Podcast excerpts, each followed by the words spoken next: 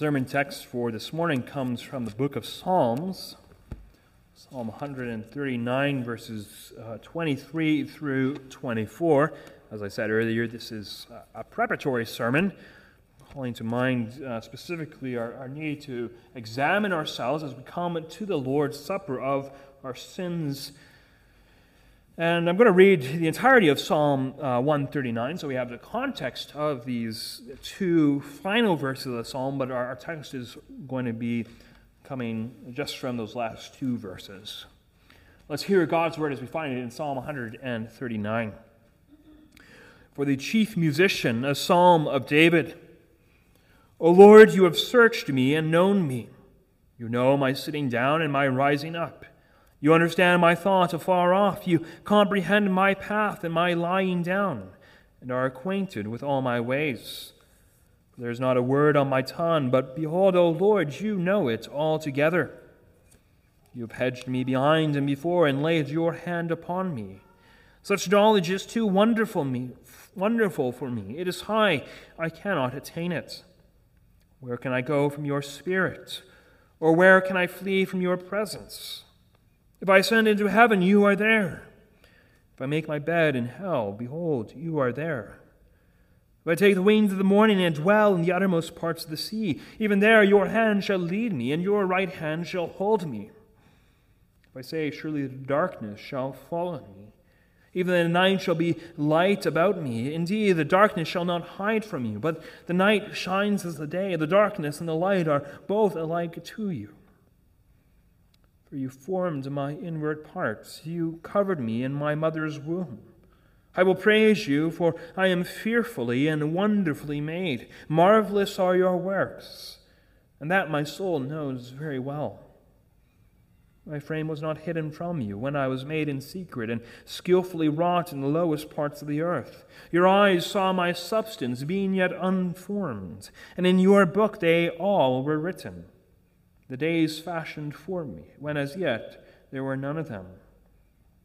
How precious also are your thoughts to me, O God! How great is the sum of them! If I should count them, they would be more in number than the sand. When I awake, I am still with you. O that you would slay the wicked, O God. Depart from me, therefore, you bloodthirsty men, they speak against you wickedly. Your enemies take your name in vain. Do I not hate them, O Lord, who hate you? Do I not loathe those who rise up against you? I hate them with perfect hatred. I count them my enemies.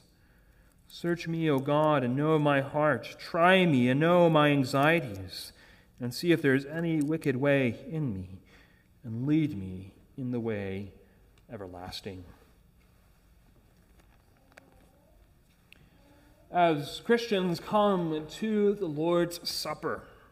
They are to examine themselves to see where there is sin in their lives.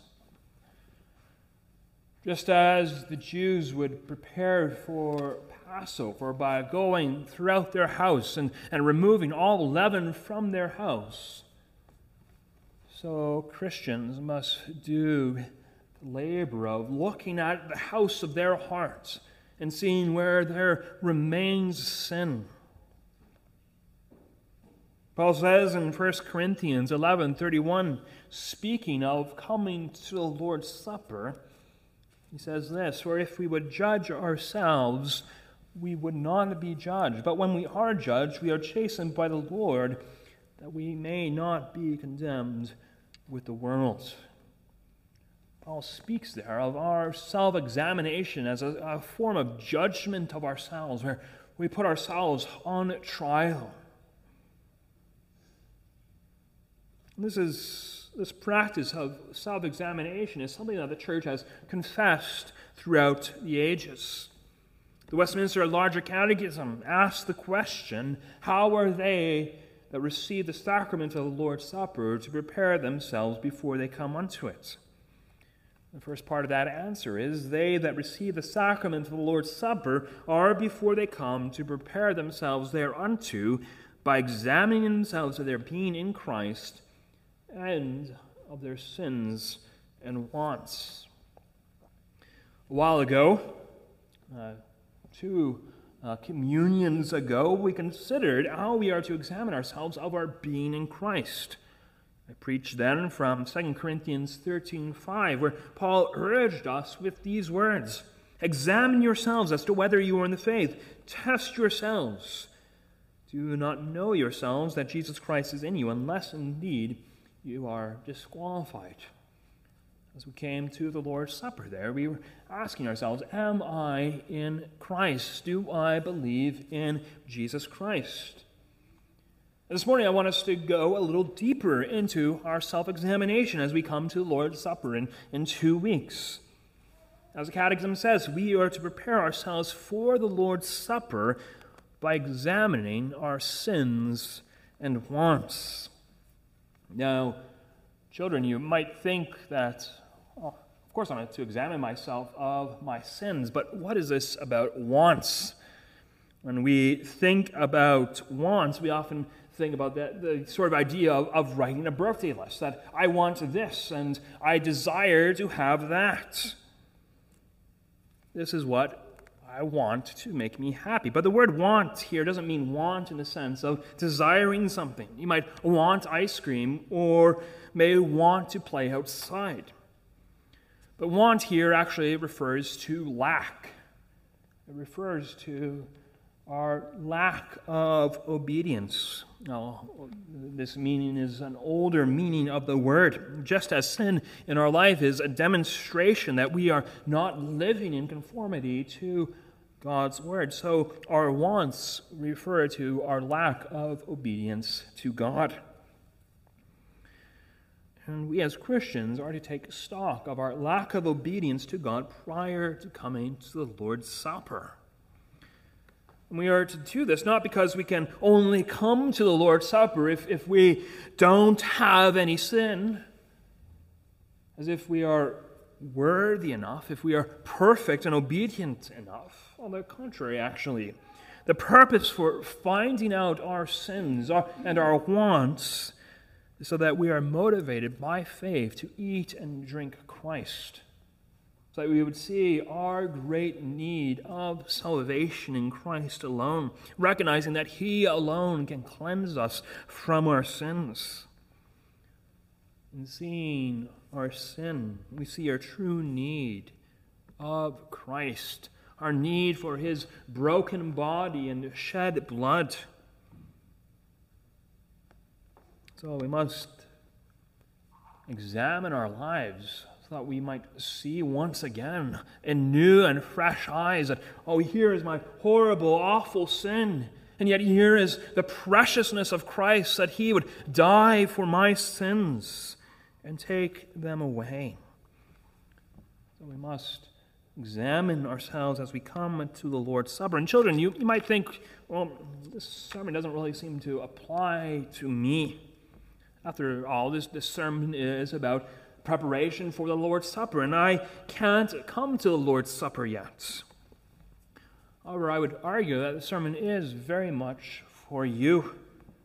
It's our desire that one day you would come to the Lord's Supper.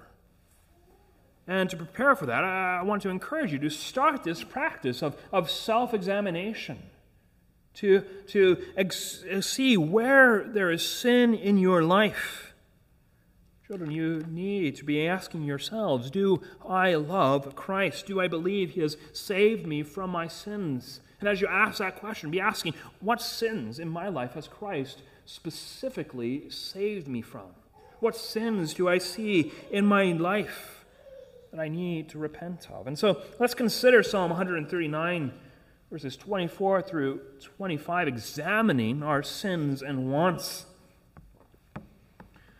You need to be examined by God in this life. David's prayer in Psalm 30, 139 isn't simply an interesting historical example for us to consider. Rather, when David prays, Search me, O God, and know my heart. Try me and know my anxieties, and see if there is any wicked way in me, and lead me in the way everlasting.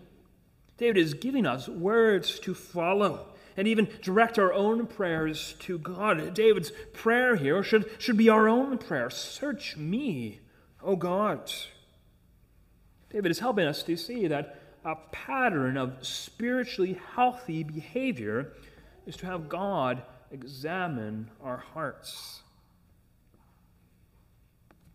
Now, as we stop and think about that, there is a really sobering reality that accompanies this.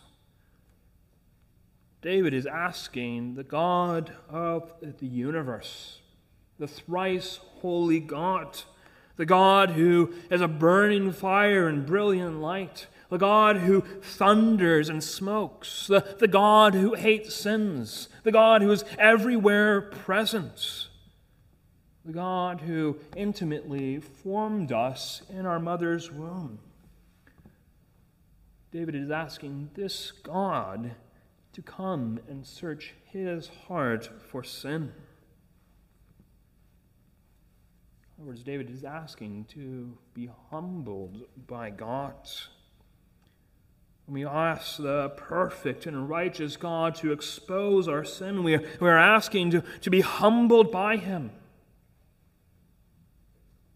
The idea of humility is never a, a comfortable task, but it is a very necessary one. You see, if God does not examine you in this life, if you do not carefully examine yourself in this life of your sins, God will certainly examine you when you die and stand before Him as the judge of all the earth. Yet at that point, it will be too late for you to repent.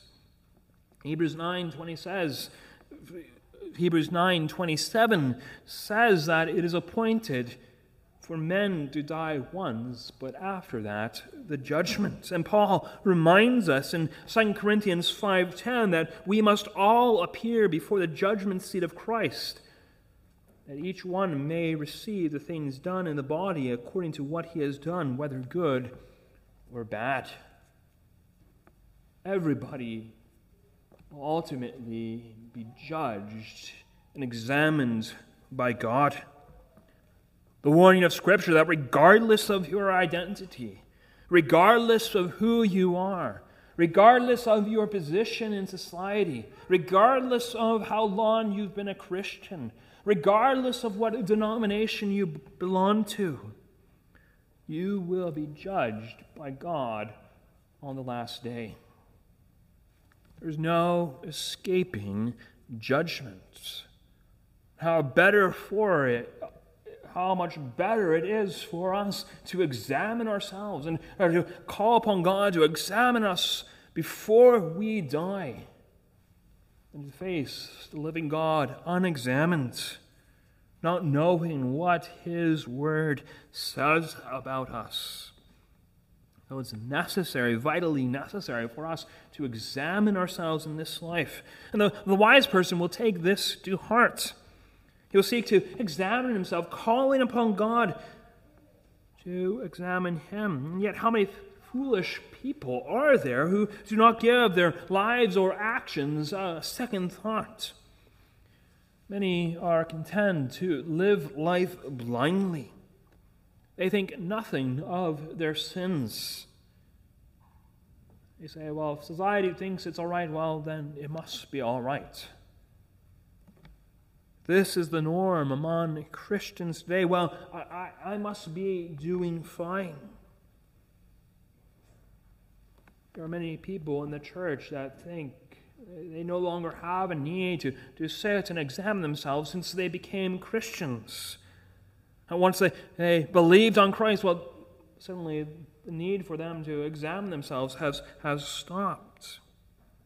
But, friends, seek wisdom this morning from God's Word. Follow the example of David, who is a man after God's own heart, and examine yourself of sin.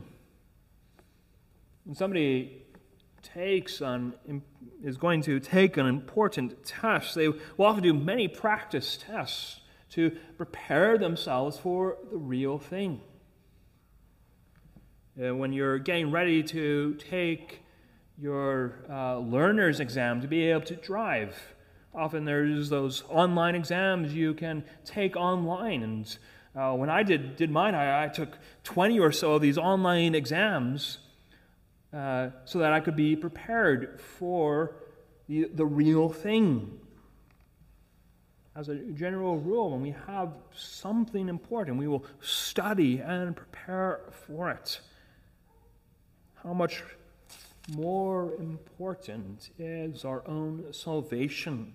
How much more important is our own standing with God. So I urge you, God's word urges you to do the same thing when it comes to your salvation. Paul exhorts you with the words of Philippians 2:12, work out your own salvation with fear and trembling, for it is God who works in you both to will and to do of his good pleasure an aspect of working out our own salvation is standing under the microscope of the Word of God and letting Him examine you. What was the last time you went through each of the Ten Commandments and asked yourself, How am I keeping this commandments?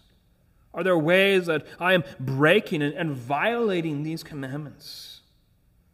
Ask yourself, Am I taking the name of God in vain in any ways? Am I keeping the Sabbath day? Am I honoring my father and mother? Am I murdering my neighbor in my heart? Am I committing adultery in my thoughts and with the things I look at? Am I discontent and coveting something that God has not given me? Ask yourself these kinds of probing questions as you come to God's Word. Let God's Word examine you. As a sincere Christian recognizes that he needs God specifically to examine him. David recognized this great need. David cries out to God in our text Search me, O God and know my heart. Try me and know my anxiety. David calls upon God to examine him.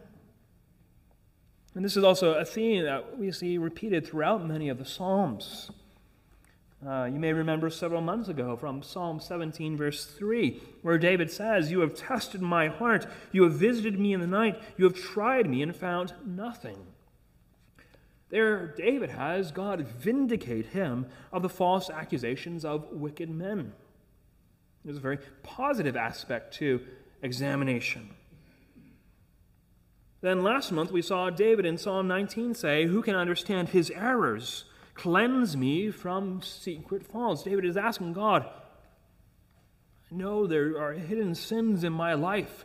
Cleanse me from those. Reveal those to me that I might walk in perfect integrity before you. In Psalm 26, verse 2, David prays, Examine me, O Lord, and prove me. Try my mind and my heart. At least four of, of the Psalms of David speak of, of David asking God to examine him the one who had a heart after God's own heart was one who regularly had his heart examined by his God. And it's ultimately a mark of our communion with God that he examines our hearts. One of the reasons I wanted us to read the entirety of Psalm 139 because it, it speaks of, of the rich communion David had and how just a, the natural, organic relationship David had with God led to his examination. Notice how Psalm 139 starts. It starts in much the same way that it ends, but with an important difference. We read in verse 1 O Lord, you have searched me and known me. You know my sitting down and my rising up. You understand my thoughts. Afar off, you comprehend my path and my lying down and are acquainted with all my ways. For there is not a word on my tongue, but behold, O Lord, you know it all together. David had such a relationship with God that God knew everything about him. Now, certainly, God is omniscient, God knows all things. But how rarely do we consider this? we go about our day hardly thinking of the reality that God is with us. Yet David was intimately aware of this. And David meditates on it. He says, Well, if I was to go all the way up into heaven, well, God, you'd be there with me. If I was to go all the way down to, to hell, you'd be there with me. If I was to go across the sea, even there you would be with me. David was intimate. He knew with, with great intimacy that his God was always with him. He had such a friendship with God that he could say God knew absolutely everything about him. Now, notice the distinction with how Psalm 139 starts and how it ends. It starts the psalm saying, God has searched him and found him seemingly faultless. That's what David says at the start. Then, after David communes with God in prayer, he has to end Psalm 139 with the cry that God would search him, that God would know his heart, that God would try him and know all my anxieties and see if there's any wicked way in me. David's communion with God led him to see his need for ongoing examination, to see how he continued to fall short of God's perfect holiness. David saw the need for examination. And do you see the need for yourself to be examined by God? Well, if you do, then you will see that such examination is accomplished through communion with Him can sometimes make the mistake when we hear uh, the word self examination. You can make the mistake, well, this is something I do on my own. This is something I accomplish by myself. I might even think of it as just, well, we're sitting in the room, in a dark room by ourselves, and we're just thinking about ourselves. And yet, there's no scriptural presentation of such thinking. And that smacks maybe more of self help and self validation than of biblical self examination. Proper biblical self examination is always accomplished through communion with God. This is what it means to be examined by God very naturally expressed for us in Psalm 139. David goes through, uh, he prays to God and he's examined by God. He, he's meditating upon the character of God, he's, he's meditating upon who God is. And he walks away saying, Oh, I, I, I need God. I need God to, to continue to show me my wickedness. I need God to, to lead me on the everlasting way the communion we have with God through those ordinary means of prayer, of, of the reading and preaching of God's Word, and, and of participation in the sacraments. Those, those are the ways that we commune with God and are examined by God.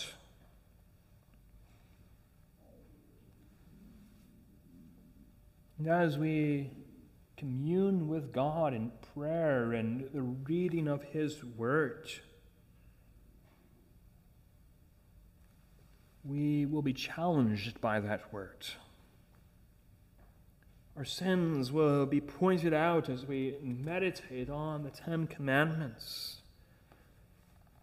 The holiness of God as we meditate upon the character of God will make us uncomfortable. And as David Clarkson remarked, he said, We must be willing to hear the worst as well as the best when it comes to our examination. When you examine yourself of your sins, you must be ready to hear the worst from God. You cannot just focus on what is good. a good friend will point out your faults as well as your strengths. And this is what God, as our friend, does. He says, well done, good and faithful servants, when, when we walk in obedience. But he also says, You have left this undone. Continue to grow in faithfulness over here. It's necessary for our faults to be discovered by God because many people assume they're holier than they actually are. May go around saying, Oh, yes, I believe in the doctrine of total depravity. Of course, all have sinned and fallen short of the glory of God. They may say with the Apostle Paul, I am the chief of sinners. I am last in the leaf. O wretched man that I am. Isn't it true that we are often willing to acknowledge, yes, I am a sinner? And yet, that's, that's sometimes easy for us to say because we can control what we mean by sinner. We can preserve our own sense of self righteousness in, in saying that. And there's a certain religious points to be gained by saying, Well, I am a sinner after all. Uh, then people will say, Well, there, there's a righteous man. He, he recognizes that he's a sinner. There's a man who knows God. And we can walk away from, from saying, Well, I'm a sinner, with a, uh, uh, a sort of comfortability about ourselves. You know, that, that was good of me to, to say that. We walk away from such conversations not necessarily humble, but, but actually fed with a bit of religious pride think, well, it felt good to say, I am a sinner. Yet, if we were honest with ourselves, if we thought about our secret sins, our, our more scandalous sins, the sins we don't want anybody knowing about, well, I wouldn't go and just publicly confess those. Those would be too painful for us to confess. We're willing to just say, well, I, I, I'm a sinner. We often think we're holier than we actually are. But we must deeply examine ourselves, not just quickly bounce over the fact that I am a sinner and I'll pray to God to forgive my sins in, in a general sense. If we are to experience great spiritual blessing in our self examination, we must come to intimately know our sins. And knowing those particular sins, we must confess them particularly. David isn't being general in his prayer, although at first glance it might seem that way. David wants the hard truth. He wants a hard and specific truth. Notice this. He calls upon God to know his anxieties. Another word there could be cares. Is wanting God to, to know the things he struggles with the most, to know his inmost thoughts, those, those secret thoughts he has that only he and God knows. He wants God to examine those very specific things. David is asking God to examine him not superficially not just with blanket statements. He's asking God, Know my inmost heart. Because David knew that out of his heart proceed the issues of life, and we must strive to be as specific. To the point that after examination we say, I did this sin at this time in this manner. God, forgive me. That was wrong. Wash me. This is what naturally happens too when we have rich fellowship and communion with, God or, communing with the, righteous God will not allow us a, a, level of superficiality where we just say, Well, I've sinned, God, forgive me, and, and we move on with our day. God's word will leave us uncomfortable as we read it. It will point out what out that what I did the other day, well, that was wrong. I, I must confess it and I'll not be able to move on until I've confessed that sin. Yet, this level of detail often makes us uncomfortable. I think that can sometimes make us reluctant to engage in this self examination. I think, once again, that goes to show that we like to think we are holier than we actually are. To be confronted with our sin is, is a very hard thing. It's a humbling thing. It, it removes our, our comfortable sensibilities. When somebody comes to us and confronts us about a particular sin, how often do we see our, our humility turn into pride? How many of us are more inclined to get defensive rather than to, no, you're right, that was wrong. Or, no, let me, let me consider this in light of God's word. I want to take this accusation seriously. We like to think of ourselves as much more humble and holier than we actually are, and yet false humility and false holiness are a great danger to sincere godliness. They are hypocritical masks. Yet the sincere Christian recognizes the need to make careful examination of himself. He'll call upon God to search me, know my heart, try me, know my anxieties. There's something physically wrong with us. We often make uh, an immediate effort to go to the doctor and have it treated. And we don't want the doctor to be superficial. No, we want the doctor to make a very uh, careful examination, a very careful search. As many of you know, I had a root canal procedure done uh, early August after experiencing a significant amount of, of pain in, in one of my molars. But then a month ago, uh, the pain started coming back.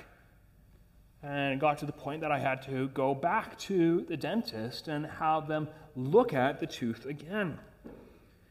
And then just this past Thursday, I had to get another root canal done on the same tooth because the previous doctor had actually missed some of the sickness that was in it. They did not remove all the sickness.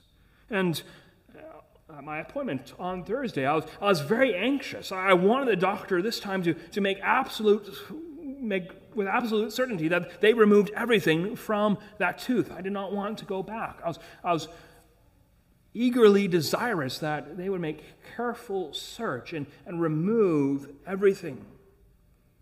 I wanted the examination to be thorough.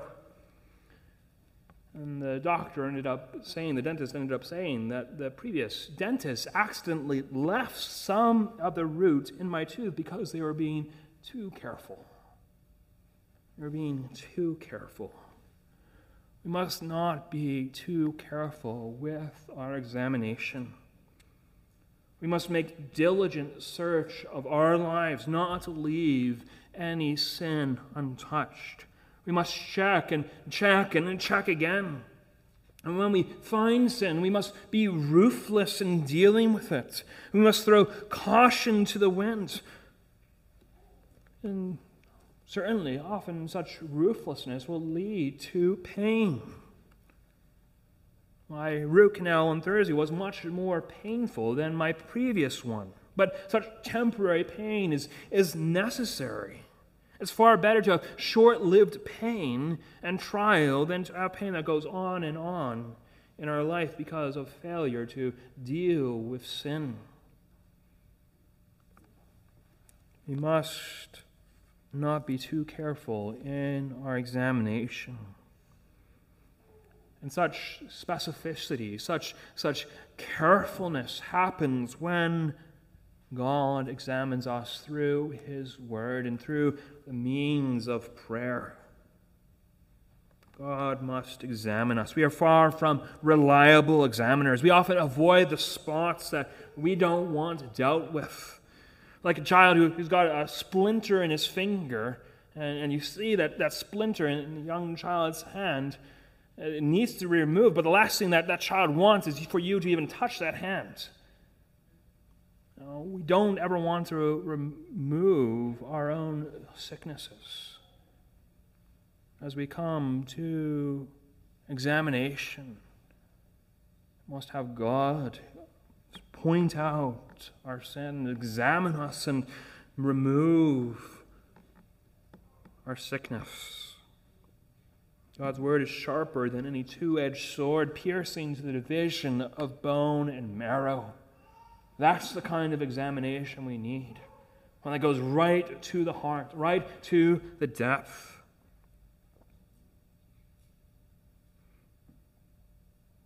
While it's impossible to escape conviction during self examination,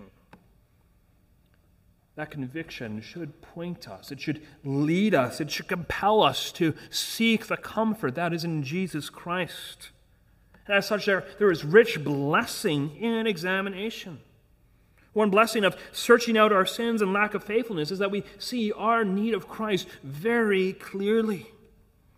Those who are whole have no need of a physician, but those who are sick. Christ did not come to call the righteous, but sinners to repentance. This is the blessing of us seeing our sins, is that we see our need of Christ all the more. And we're more eager and hungry for Him. Seeing our sin, we are not to be drawn to despair, but rather to faith in Christ, for He alone is our righteousness. Sometimes we can be drawn to despair when we examine ourselves, when we see our sins. But often we despair because we've trusted in our own righteousness. We're sad because, well, I'm not as righteous and as holy as I thought I was. I'm not, uh, God doesn't love me because I'm, I'm a good person. That's been a lie we've held on to. That's a blessing of examination. It exposes us for who we are. We are sinners. Sinners who can only be redeemed by the blood of Christ. And so, another blessing of examination is it helps prove our faith. When a, man goes, uh, he, he wants to go hunting, um, he wants to go hunt deer, he, he'll go to the store and likely buy a gun, but he's not going to go from the gun store to the field, no, straight from, from the gun store to the field. No, he, a wise hunter will instead try out his, his rifle. He'll try out his new rifle. He'll, he'll make sure it works. He, he'll make sure the aim is true on it.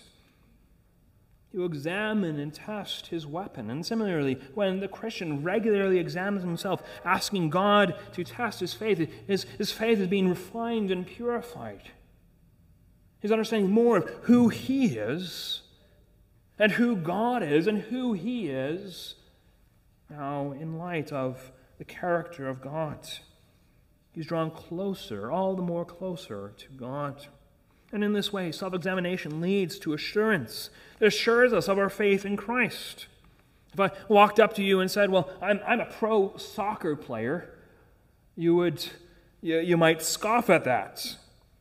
Uh, and you would demand that I prove it, that I demonstrate that I actually am able to kick around a soccer ball. You would want me to validate my claims based upon my uh, upon observable skills that I have. This is what, in a sense, we're doing when we examine ourselves. We are taking that verbal profession of our faith that I believe in Jesus Christ and seeing how that matches up with our life. Does my life reflect who I'm saying I am? We are seeing what fruits, what tangible realities of faith there are in our lives. After all, a Christian will indeed bear fruit. Jesus said, A good tree cannot bear bad fruit, nor a bad tree bear good fruit. Every tree that does not bear good fruit is cut down and thrown into the fire. Therefore, by their fruits you will know them. In examination, we will not just see our sins, but we also see the fruit of faith in Christ. Now, what do you do when, if you examine yourself and, and, and find sin? Perhaps you find so much sin that you wonder, am I even possibly a Christian? Perhaps you look at your life and, and say, it appears the only thing I'm bearing is bad fruit. That can be a very discouraging thing. And yet, this is the comforting reality of having God examine us. Earlier, I spoke of this as a terrifying reality that this is a thrice holy God coming and examining us. There is a truly comforting reality of having God examine us. And asking God to examine us, we are asking our compassionate physician, Jesus Christ, to consider our condition. We are asking the one who came and bled and died for our sins to point out where we need to grow. What a comfort that is. This is the, we're approaching the, the good shepherd who laid down his life for his sheep. We are approaching the Lord, our shepherd, the one who cares for us. So God examines us. We must remember that He is the physician of our souls. He is specifically interested in healing us. A good physician does not want to kill his patients. Instead, he wants to make them well. And is this not what we see Christ doing again and again in the Gospels? When Christ speaks to the Samaritan woman, he points out her sins, not with the purpose of belittling her, not with the purpose of tearing down and never restoring. But Christ points out her sins with the purpose of showing her that He alone can deal with her sins. He desires to leave her, lead her on the everlasting way. Jesus tells her, Whoever drinks of the water that I shall give him will never thirst, but the water that I shall give him will become in him a fountain of water springing up into everlasting life. And this is the same with the woman caught in adultery. Her sin is exposed for the entire world to see. Yet, what does Christ say? He says, Neither do I condemn you. Go and sin no more. Over and over and over again in the Gospels, Jesus makes it apparent that He indeed is the way, the truth, and the life when we see the grossness of our sins, when we see the bad fruit we are bearing in our life, this is a call not to despair. It's a call to faith. It's a call to come to Christ, to be washed in His blood, be cleansed by the one whose yoke is easy and whose burden is light. Friends, to have God examine you is to have the God who is gracious and merciful, slow to anger, and abounding in steadfast love come and point out your sins. That is a beautiful comfort that the Christian knows. This is the God alone who can deal, who can lead us away from our sin and misery. A God who can lead us in that everlasting way. David recognized this. This is why he prays to God and see if there's any wicked way in me and lead me in the way everlasting. David knows the care of his God. He knows that if he were to make his bed in hell, God would be there. He knows that if he were to walk in utter darkness, well, God would be there as well. And so, as you examine yourself this week, let your God lead you in the everlasting way. Let him lead you to himself. Let us pray. Lord, we come before you knowing that we are a sinful people. Knowing, O Lord, the deceptiveness of our hearts we know, O Lord, our propensity to walk away from you. And so, Father, we pray that you would help us to understand the necessity of examination. Father, we pray that you would examine us by your word, by means of grace, of the reading and preaching of the word, of prayer, and of, of the sacraments. Grant, Lord, that you would reveal our secret sins, our hidden sins. And Father, as we examine ourselves, we pray, O oh Lord, that we would be compelled to come to Christ, recognizing that He is our physician, that He is the one who cleanses us from all of our sins. Lord, increase our faith and lead us in the everlasting way.